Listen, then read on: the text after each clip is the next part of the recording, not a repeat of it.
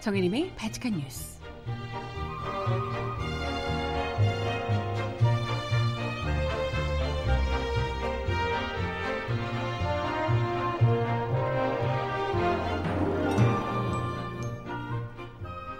여러분 안녕하세요. 발칙한 뉴스 정혜림입니다. 드디어 2017년 마지막 발칙한 뉴스입니다. 어우, 너무 서운해요.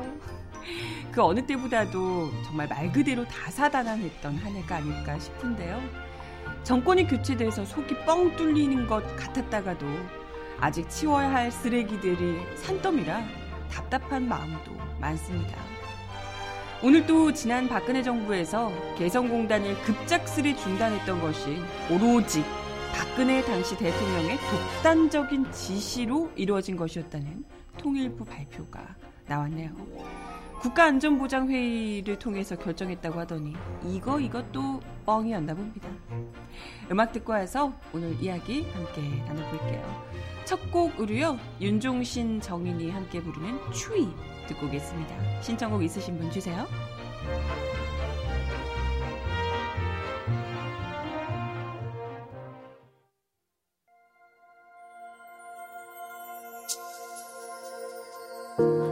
아무리 옷깃을 올려도 파고 들어오는 냉기에 입김을 다시 얼굴에 부빈다. 아무도 주위에 없어서 나를 바라보지 않아서 웅크린 내 몸이 그러든 말든 뿌얘진 안경이라도 내 몸을 녹일 수만 있다면 그놈의 집도 들어갈 수 있어. 얼어붙은 혀가 뭐라고 하던 몸이 녹으면 후회할까 네, 정인과 윤종신이 함께 부르는 추위 첫 곡으로 듣고 왔습니다. 네, 오늘이 2012년 12월 29일이고요. 주말이 30일, 31일이라서 바치카 뉴스는 오늘이 2017년의 마지막 방송입니다. 뭐 어차피 다 똑같은 늘 똑같았던 금요일이고 네, 금요일인데 그리고 뭐 새해에도 또 월요일일 테고 월화수목금 이렇게 토일 월 돌아가는 거 다 똑같고 뭐 매일 방송하는 게 다 그렇지만 그래도 또 이렇게 2017년의 마지막 날 뭐 이렇게 얘기하면 대단한 날이 된 것 같아요. 이 날짜에 그런 의미를 부여하면 갑자기 무게가 확 느껴지는 거 있잖아요. 또 늘상 하는 말이지만 이맘때쯤 되면 제가 스무 살, 스물아홉 살에서 서른으로 넘어갈 때 그 막 청취자 여러분들께서 서른 즈음에를 그렇게 신청하시고 막나 싫다고 막 신청 금지 금지곡이라고 막 이러고 했던 것 같은데 이제는 뭐 서른 즈음에도 아니고 내년 되면 서른 다섯이 됩니다. 미쳤나 봐. 제가 스물다섯 살 때 들어왔기 때문에 진짜 꼬박 꽉 채워서 10년이 되는 것 같아요. 참. 네. 아우. 10년이면 강산도 변한다는데. 10년이면 강산도 변한다는데. 아무튼 뭐 그러네요. 마음이 착잡합니다. 벌써 하루하루 가는 게 너무 아깝다 이렇게 얘기했었는데 이렇게 또 하는 것 없이 뭘 제대로 이뤄놓은 것 같지도 않은데 2017년을 또 보내고 있네요. 여러분들은 어떻게 보내셨는지 근데 사실 다른 것보다도요. 그래 올해는 지난해 연말부터 시작해서 개인적으로야 뭐 별거 이룬 건 없지만 저는 저 같은 경우에 어찌됐건 우리 사회 국가적으로는 그래도 굉장히 큰 진전을 이룬 한 해가 아니었을까 싶고요. 어찌됐건 직접 대통령을 탄핵시키고 그리고 또 투표를 통해서 어쨌건 민주정부를 일으켜내고 그리고 또 전 정권의 이런 적폐들을 하나하나 지금 밝혀내가고 있는 상황이잖아요.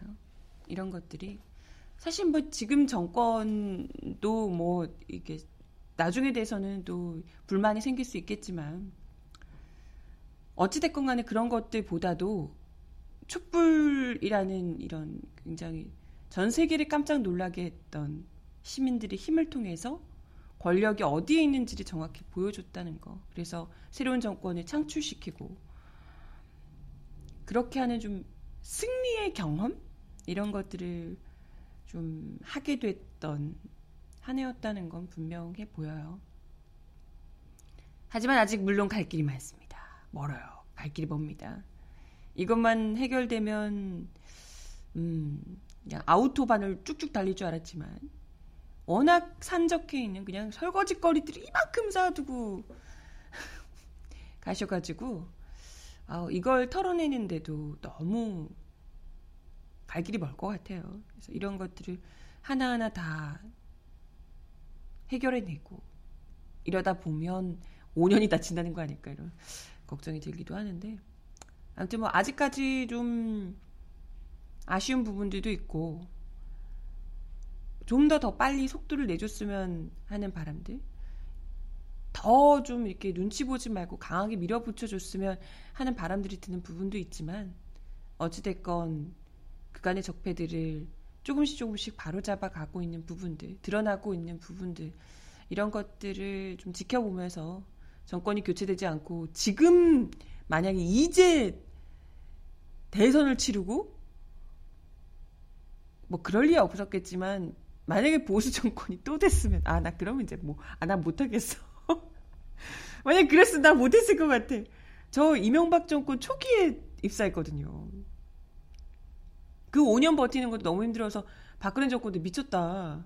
나 못하겠다. 이랬는데 그도 또 됐단 말이죠 5년 더는 못해. 15년은 난 못했을 것 같아. 안, 나는 여기서. 난 안 돼 있을 거야. 뭐 어찌됐건 정권이 다행히 뭐 교체가 됐다 하더라도 이 지금 연말까지도 계속 지금 박근혜 정권이었으면 그 한 1년 동안 쌓였던 그야말로 지금 오물이 더 많았을 거 아니에요. 그나마 우리가 1년을 좀 당긴 게 직무정지 시켜놓고 정확히 1년이라기보다는 어쨌건 한 6개월여를 당겼는데 그나마도 어딘가 그나마의 오물이 더 쌓이지 않게 해준 게 참 어딘가 싶기도 하고 하여튼 그렇습니다. 잘하셨다고요. 여러분 촛불 들고 나오신 여러분 모두 잘하셨다고요. 고생 많으셨다고. 네. 근데 어찌됐건 우리가 뭐 1년 정도를 앞당겼다고는 하지만 그 4년 동안 그리고 그 전에 이명박 정권까지 정말 알차게 그냥 음? 아주 오물들을 그냥 쉴 새 없이 투기를 아니, 그, 막 그냥 막 그냥 해주셔가지고요. 온갖 쓰레기들을 지금 우리가 어, 얼마나 대한민국 안에서 갉아먹고 있는 이 암덩어리 같은 존재가 됐었는지 암덩어리 하니까 박근혜 예전 표현 생각나는데 아무튼 그분 표현 그대로 암덩어리 같은 존재가 되어서 이런 온갖 오물들이 지금 대한민국 곳곳에 적폐로 자리 잡고 있었는지를 똑똑히 보게 됩니다. 어제 제가 발칙한 뉴스에서 또 뭐 이야기를 드렸었고 많은 분들이 분노하셨던 위안부 합의 문제도 그랬고요. 이번에 또 개성공단 중단됐던 박근혜 정권 때 2016년 2월에 했죠. 갑작스럽게 개성공단 중단이 됐던 것 역시도 다름 아닌 박근혜 당시 대통령의 일방적인 구두짓이었다라는 이야기가 지금 밝혀졌습니다. 이게 그때 당시에 국가안전보장회의를 통해서 결정됐다라고 국민들에게 거짓말을 했던 바 있는데요. 이게 참, 네. 무엇 하나 국민들에게 제대로 솔직하게 이야기를 해준 것이 없고, 정말 본인들의 잘못을 감추기 위해서 국민들에게 온갖 거짓말을 다 동원했던 정부였구나 새삼 느끼게 됩니다. 통일부 정책혁신위원회에서 어제 박근혜 정부 당시에 이루어졌던 주요 대북 통일정책 과정을 점검한 결과가 담긴 정책혁신 의견서를 발표했는데요. 이 과정에서 이 같은 내용을 밝혔습니다. 혁신위는 지난해 2월 10일, 2016년 2월 10일 오전 10시에 국가안전보장회의 상임위원회에서 개성공단을 전면 중단하기로 최종 결정했다라고 정부가 밝혔었는데요. 하지만 이렇게 국민 앞에 밝혔던 것과 달리 정부가 밝혔던 날짜보다 이틀 전인 2월 8일 날 개성공단을 철수하라는 박근혜 대통령의 구두 지시가 있었다는 사실을 확인했다는 겁니다. 박근혜 정부는 당시 개성공단 중단에 대해서 2000 아니 그때 당시에 2016년 2월 7일에 북한의 장거리 미사일 광명성 4호 발사 이후에 관계 부처 협의와 또 상임위원회 회의에서 2010 아니 2016년 2월 10일 개성공단 중단을 결정했다라고 입장을 밝혔습니다. 하지만 실제로는 그, 그런 그 회의가 있기 전에 이틀 전에 2월 8일에 당시 김규현 청와대 외교안보석이 박근혜 대통령의 지시라며 개성공단 철수를 홍영표 통일부 장관에게 통보를 했다는 겁니다. 대통령님이 이렇게 하라고 지시하십니다라고 통일부 장관에게 관계부처 장관에게 그냥 대통령이 직접 지시를 한 겁니다. 과연 박 전 대통령이 그때 당시에 개성공단 중단을 누구와 어떤 절차를 거쳐서 결정을 내렸는지는 확인되지 않고 있다고 혁신위는 설명했습니다. 뭐 글쎄 그간의 박근혜 씨 당시 대통령이 있을 때부터 있을 때 이런 뭐 결정을 내리는 스타일로 봤을 때 지극히 최순실의 입김이 또 아닐까 어, 비선 실세였던 최순실의 입김이 아니었을까 이런 의심이 갑니다만은 일단은 뭐 그렇다고 합니다. 아직까지는 확인되지 않고 있는 상황이고요. 누구와 논의를 했는지 그냥 혼자서 갑자기 아 개성공단 철수해야지 이런 생각을 했을까 싶은데 당시 통일부는 갑작스럽게 개성공단 운영을 중단할 경우 그 피해가 적지 않다는 점을 지적을 했는데요. 실제로 어마어마한 그 개성공단 입주 기업들이 엄청난 손해를 봤죠. 이건 정말 국가의 일방적인 통보 때문에 엄청난 피해를 봤습니다. 정부를 믿고 이제 들어가서 했다가 아무튼 그런 점을 지적을 했는데도 불구하고 국가안보실장과 외교안보석이 대통령의 지시를 변경할 수 없다고 이를 묵살했다는 겁니다. 대통령의 지시를 절대 어기면 안 되는 건가 봐요. 역시 독재 스타일. 결국 김관진 당시 국가안보실장을 주제로 아, 주, 실장의 주제로 세부 계획을 마련한 뒤에 10일에 홍영표 당시 통일부 장관이 개성공단 정면 중단을 발표했다는 거죠. 원래는 안 된다고 통일부 장관이 아 좀 힘들다라고 이제 지적을 했는데 대통령 지시니까 해라고 밀어붙이니까 하게 됐다는 거죠. 결국 개성공단 기업인들의 피해는 물론이고 남북 관계 마지막 창구를 읽게 된 개성공단 중단이 박근혜 씨의 당시 일방적인 구두 지시로 결정됐다는 거 굉장히 충격적이지 않을 수가 없죠.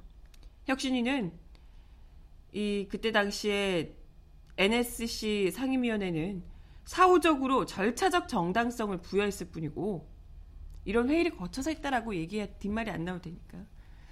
다만 박근혜 대통령이 이와 같은 지시를 하게 된 과정과 경위를 확인할 수 없었다. 이 부분은 다른 절차를 통해 규명돼야 할 것이다. 라고 지적을 했습니다. 혁신위는 이 과정에서 국무회의의 심의가 이루어지지 않은 점, 대통령의 지시사항이 문서로 기록되지 않고 구두로만 이루어진 점을 두고 초법적인 행위라고 규정을 했습니다. 아, 그러네요. 문서, 대통령이 이런 중대한 이야기를 지시를 하는데 문서가 없어. 그냥 구두로 했다는 거예요. 굉장히 이것도 진짜 참, 아, 독재 정권 싫었죠. 이 박근혜, 박정희 시절 스타일입니다. 뿐만 아니라 정부가 그때 당시 2월 10일에 개성공단 전면 중단 결정을 발표하면서 주요 근거로 내세웠던 개성공단 임금 등이 대량 살상 무기로 전용된다. 이렇게 이제 주장했던 내용도 다름 아닌 청와대 주도로 정부 성명에 포함이 됐던 것이라고. 그러니까 우리가 개성공단으로 가서 이렇게 하는 그 거기서 일하는 북한의 노동자들의 임금이 모조리 대량 살상 무기를 만드는데 사용된다. 이렇게 이제 주장을 했던 거죠. 사실상 그게 이제 너무나도 말도 안 되는 얘기다라고 지적을 했었는데. 아무튼 이것도 이 말도 안 되는 주장도 역시 청와대에서 직접 정부 성명으로 포함된 것이라고 하는 거죠. 혁신위는 근거 자료로 사용된 것으로 보이는 정보기관의 문건은 2월 13일 이후에야 청와대 통일비서관실을 통해서 통일부에 전달됐다라고 설명을 했다는 겁니다. 문건은 주로 탈북민의 진술과 정황 등에 근거해서 작성된 것으로 탈북민의 진술과 정황 탈북민이 어떻게 이걸 알까요? 거의 그 종편 채널에서 탈북자라는 분들 나오셔가지고 아 김정은이 어떤 사람이고 막 음식을 뭘 좋아하고 김정은 뭐 뭐를 좋아해 뭐 이런 거잖아요. 이런 이야기 하는 것처럼 아니 그 사람들이 과연 아니 우리도 사실 박근혜 당시 전 이 박근혜 씨가 대통령의 시절에 그렇게 이제 독재적인 이 그리고 굉장히 신비적 신비주의적인 사람이 무엇을 좋아하고 뭘 먹는지를 전혀 알 수가 없었잖아요. 그죠? 뭘 알 거예요, 일반 국민들이. 최측근들 아니고서는 사실 그런 걸 알기 어렵습니다. 근데 무슨 탈북민들 데려다가 음식 뭐 좋아하고 막 이런 얘기, 군사시설 얘기하고 막 이러는데 좀 약간 황당하잖아요. 그 사람들이 뭐 군사적인 뭐 어디 위치에 있었던 사람도 아닌데. 이런 것과 마찬가지로 이 문건 역시도 탈북민의 진술과 정황 등의 근거에서 작성이 됐던 문건이라는 겁니다. 탈북민들의 진술을 듣고 나서 그 어마어마한 피해를 안긴 개성공단 중단을 결정했다. 그 엄청난 정부 결정을 탈북민들의 진술과 정황. 그러니까 정보 이런 정보를 파악할 수 있는 위치에 있지도 않은 사람들에게 들은 정보를 가지고 직접적인 증거가 없다, 될 수가 없다. 이거는 어, 신뢰성이 떨어진다라는 것을 작성한 기관조차도 직접적인 증거를 확인하지는 못했다라고 나와 있는 작성을 한 그렇게 표기를 했던 그 문건을 토대로 개성공단 중단을 결정했다. 라는 거예요. 그러니까 이것 때문만 아니겠죠. 근데 물론 그냥 본인이 하고 싶지 않으니까 이제 핑계를 댄 것 같은데 아무튼 개성공단 중단의 이유조차도 충분히 규명되지 않은 상황에서 납득할 만한 이유를 대지 못한 상황에서 그냥 결정을 했다는 거예요. 구체적인 뭐 이유가 있다거나 이런 게 아닌데. 혁신위는 오이사 조치와 개성공단 전면 중, 중단 조치는 헌법, 남북관계 발전법, 남북교류협력법, 행정절차법에 근거한 행정행위가 아니라 이른바 통치행위 방식으로 이루어졌다. 남북관계도 법치의 예외가 될 수 없고 법을 뛰어넘는 통치행위는 바람직하지 않으니 통일정책의 법제화가 이루어져야 된다라고 강조를 했습니다. 아무튼 개성공단 중단 결정의 절차, 근거 모두 문제가 드러난 상황이기 때문에 이렇게 되면 개성공단을 당장 재개를 해야 되는 것 아닌가? 이걸 또 토대로 남북 관계를 좀 풀어 나가야 되는 것 아닐까? 이런 이야기도 나올 수가 있겠네요. 뿐만 아니고 혁신이는 이외에도 지난해 4월 8일에 북한 해외 식당 종업원 집단 탈북. 아, 이거 날 말 많았죠. 그죠? 그리고 8월 17일에 태영호 전 북한 공사 망명 등 탈북 사안을 이례적으로 공개 발표했던 점, 또 남북 대화와 민간 교류 등이 관련법보다는 정치적인 상황에 따라 일관성 없이 결정되어 온 점도 문제로 지적을 했습니다. 혁신위는 앞으로 정부는 원칙에 따라 정보 사항 발표 여부를 결정해야 한다라고 하며 탈북자 본인과 제북 가족들의 신변 안전을 최우선으로 고려해야 하며 북한 정보 사항이 정치적으로 이용되는 것을 금지해야 한다 라고 밝혔습니다. 뭐 이것도 혁신이 발표를 두고 자유한국당이면 조선일보가 뭐 좌편향이라고 아주 난리던데. 네. 그러시겠죠. 왜 아니겠어요? 네. 아, 아무튼 음악 하나 더 듣고 와서 이야기 이어가 보겠습니다. 신청곡으로 전인권의 행진 신청하셨는데요. 듣고 오겠습니다.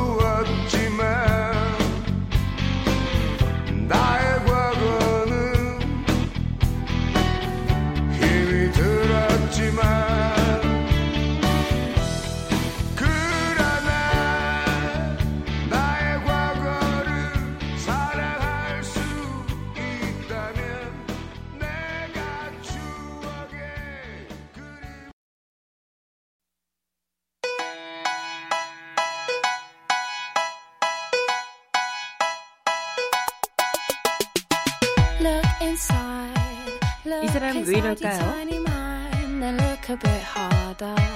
Cause we're so uninspired, so sick and tired of all the hatred you harbor. 전국적인 관심을 모았던 실종 여아 고준희 양이 결국 군산 한 야산에서 싸늘한 주검으로 발견이 됐습니다. 고향의 가족이 지난 8일 경찰에 거짓 실종 신고를 한 지 22일 만입니다.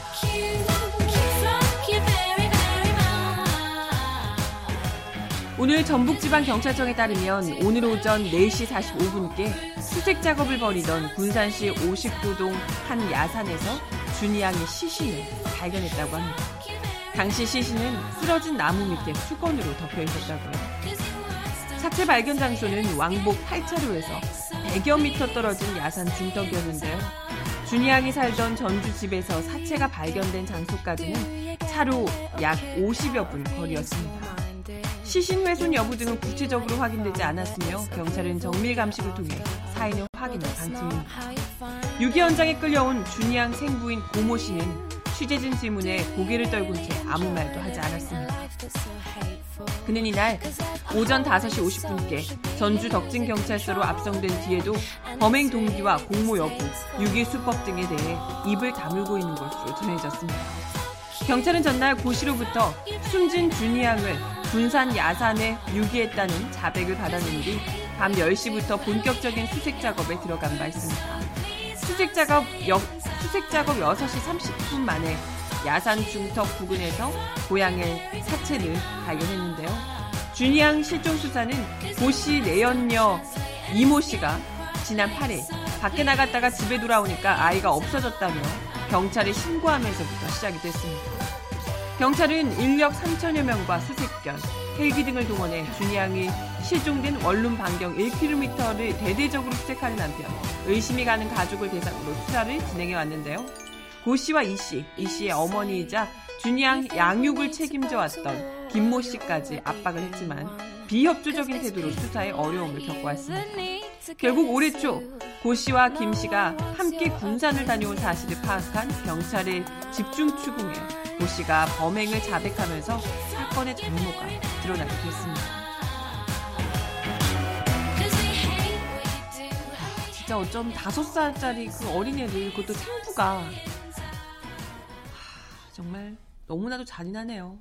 어른들이 이렇게 어린 생명을 참 준이 양이 이제라도 시신이 발견돼서 이제라도 발견돼서 그나마 다행이긴 합니다만은 아유 참 정말 천벌이 받을 사람들이에요. 편히 잠들기 바랍니다, 준이 양이. 음악 하나 더 듣고 옵니다. 어, 김보경의, 김보경이 부르는, 원래는 김경호 노래인가 봐요. 네. 김보경 씨가 부르는 빗속을 둘이서 신청하셨는데 듣고 계습니다.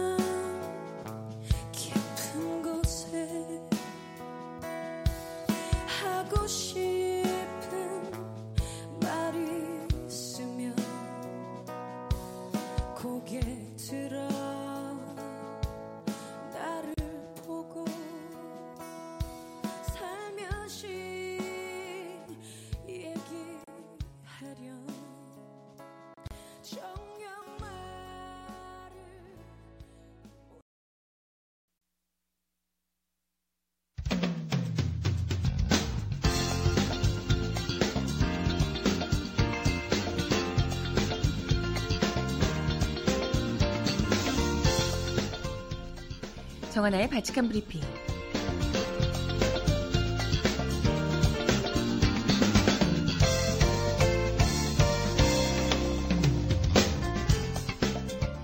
첫 번째 소식입니다. 문재인 정부가 2018년 신년 특별 사면을 오는 30일자로 단행하기로 했습니다. 법무부는 어제 오전, 아니 오늘 오전 12월 30일자로 강력범죄, 부패범죄를 배제한 일반 형사범, 부류 수용자, 일부 공안사범 등 6,444명에 대한 특별 사면을 단행한다고 밝혔습니다.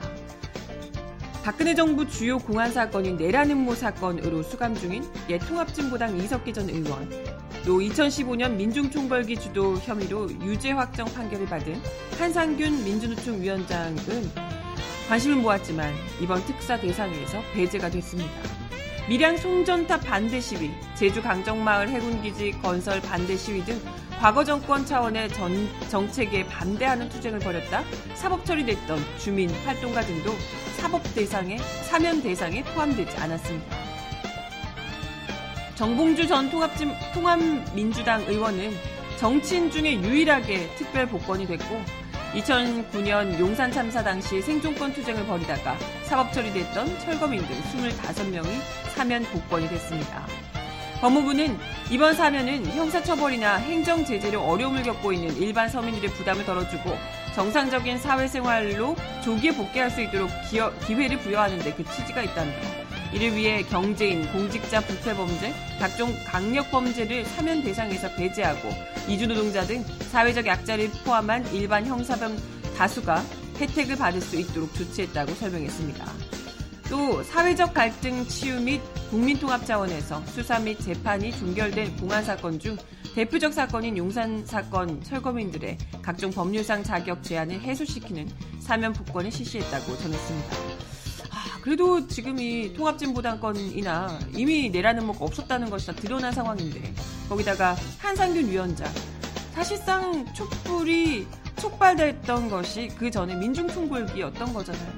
한상균 위원장이나 밀양, 강정 등등 정말 그 감옥에 있을 이유가 없는 박근혜 정권의 이 독재에 맞서서 싸웠던 이들을 이렇게 계속해서 가둬두는 것은 민주 정권에서 할 일이 아니지 않을까. 가장 또 힘이 강력할 때인 정권 초에 민주 정권 다운 그런 이제 특별 사면을 했어야 하지 않을까. 너무 눈치 봤다는 생각이 좀 드네요. 아쉽습니다.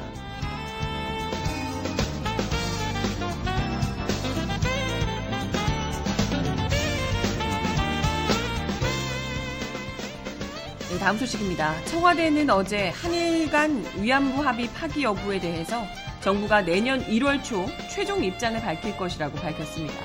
청와대 핵심 관계자는 이날 춘추관에서 기자들과 만난 자리에서 정부의 최종 입장 발표 시 협상 파기의 가부 여부도 발표하냐라는 질문에 최종 입장 발표에는 그 부분들이 다 포함돼야 한다고 말했습니다. 그러나 문 대통령의 어제 입장 발표가 사실상 파기를 뜻하는 것이 아니냐는 질문에 대해서는 파기라는 용어를 쓰기는 적절치 않다. 이 문제는 여러 의견을 수렴하며 정부가 입장을 정리하고 최종 입장을 말할 것이라고 말을 아꼈습니다. 문재인 대통령의 입장 발표 배경에 대해서는 너무 중대한 문제고 국민적 관심사라 정부 입장을 정리해서 발표하는 것과 별도로 기본적이고 원론적인 대통령의 소회 정도를 밝히는 것이 좋겠다는 참모들의 건의가 있었고 그런 의견을 교감해서 결정한 것이라고 설명했습니다. 정부의 최종 입장 발표 시기에 대해서는 내년 1월 초 언론인과의 신년 기자회견이 예정돼 있는데 그때를 넘길 수는 없지 않을까 싶다라고 이야기를 했다고 하네요. 또 고노다루 일본 외무상이 위안부 합의 파기 시 한일 관계가 관리 불가능하게 된다라고 경고한 것에 대해서는 그건 그분의 생각이고 양국 관계는 역사 문제뿐 아니라 종합적으로 미래로 나가야 할 것들이 많다라고 일축했습니다. 한일 관계에 대해서는 관계라는 것이 좋을 때도 있고 나쁠 때도 있지만 결과적으로 미래를 향해 나가야지 않겠냐. 대통령이 후반부에 밝힌 양국 외교관계 중요성도 균형 있게 담고 있기 때문에 중요성을 함께 강조한 것이라고 설명했습니다. 그리고 뭐 아베 총리에게 직접 전화를 걸 계획은 있냐라고 물어보자 그럴 계획은 없다고 밝혔다고 하네요. 네, 마지막 소식입니다. 홍정욱 전 의원이 서울시장 선거 불출마를 선언했다고 하네요. 홍정욱 의원을 영입하기 위해서 공을 들여왔던 홍준표 자유한국당 대표가 굉장히 곤혹스럽게 됐다는 소식입니다. 다들 너도 나도 안 하려고 한다고 하죠. 왜 아니겠어? 나 같아도 안 한다고 그러겠네.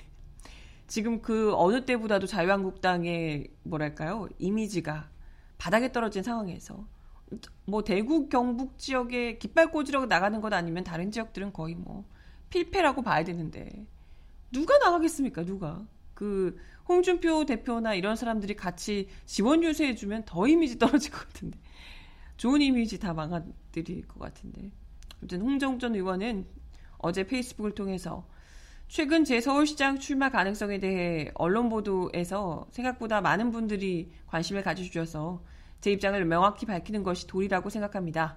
국민과 국가를 섬기는 공직은 가장 명, 영예로운 봉사입니다. 그러나 공직의 직분을 다하기에 제 역량과 지혜는 여전히 모자랍니다. 라며 아, 그럼 언젠가는 하긴 하겠다는 얘기인가? 아무튼 서울시장 선거 불출마를 선언했다고 하네요. 예, 그래서 그러면서 당장의 부름에 꾸밈으로 응하기보다는 지금의 제 자리에서 세상을 밝히고 바꾸기 위해 도, 노력하겠습니다. 라고 밝혔다고 하네요. 아무튼 홍준표 대표가 그동안 안대희 전 대법관에게 경남지사나 부산시장, 장재국 동서대 총장에게는 부산시장, 홍정욱 전 의원에게 서울시장 선거 출마를 기대하며 이제 지방선거가 지금 4월에 걸 때거든요. 그래서 러브콜을 계속해서 보냈는데 줄줄이 불출마를 선언하면서 궁지에 몰리고 있는 형국입니다. 네, 음악 하나 더 듣고 오겠습니다. 선우정아와 아이유가 부르는 고양이 들어요.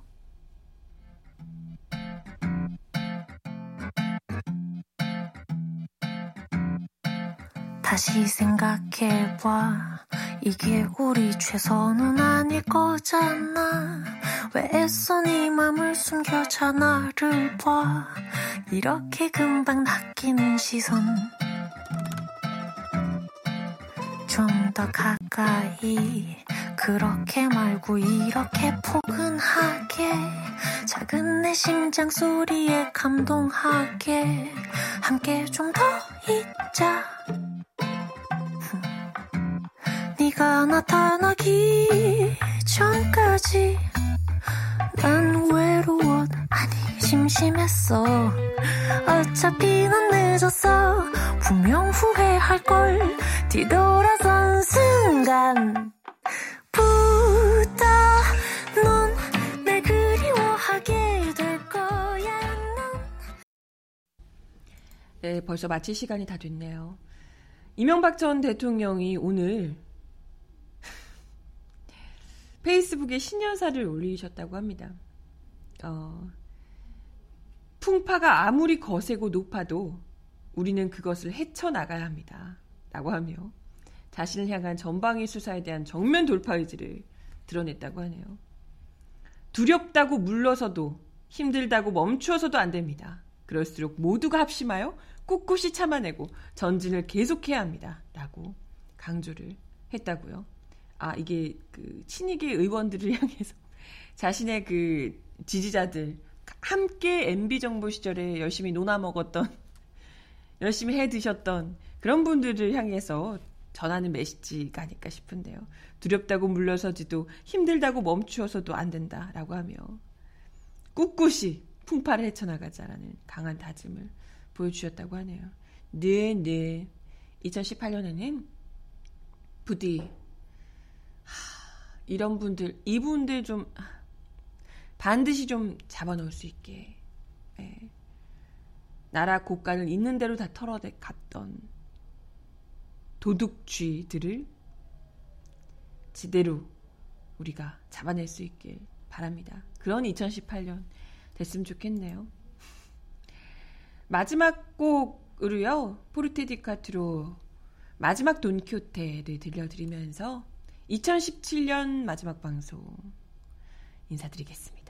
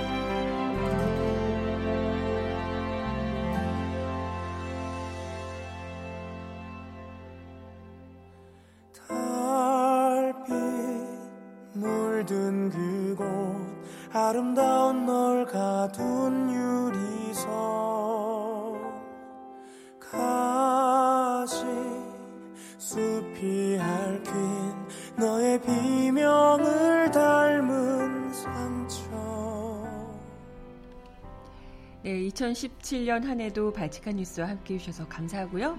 2018년도 우리 풍파를 잘 이겨내보자고요. 이명박 대통령, 전 대통령이 얘기한 것처럼. 네, 2018년에는 더더 좋은 날들이 올 거예요. 진짜로 그럴 거예요. 우리 힘냅시다. 가치카 뉴스는 1월 1일까지 쉬고요. 1월 2일부터입니다. 여러분 새해 만나요. 새해 복 많이 받읍시다. 안녕.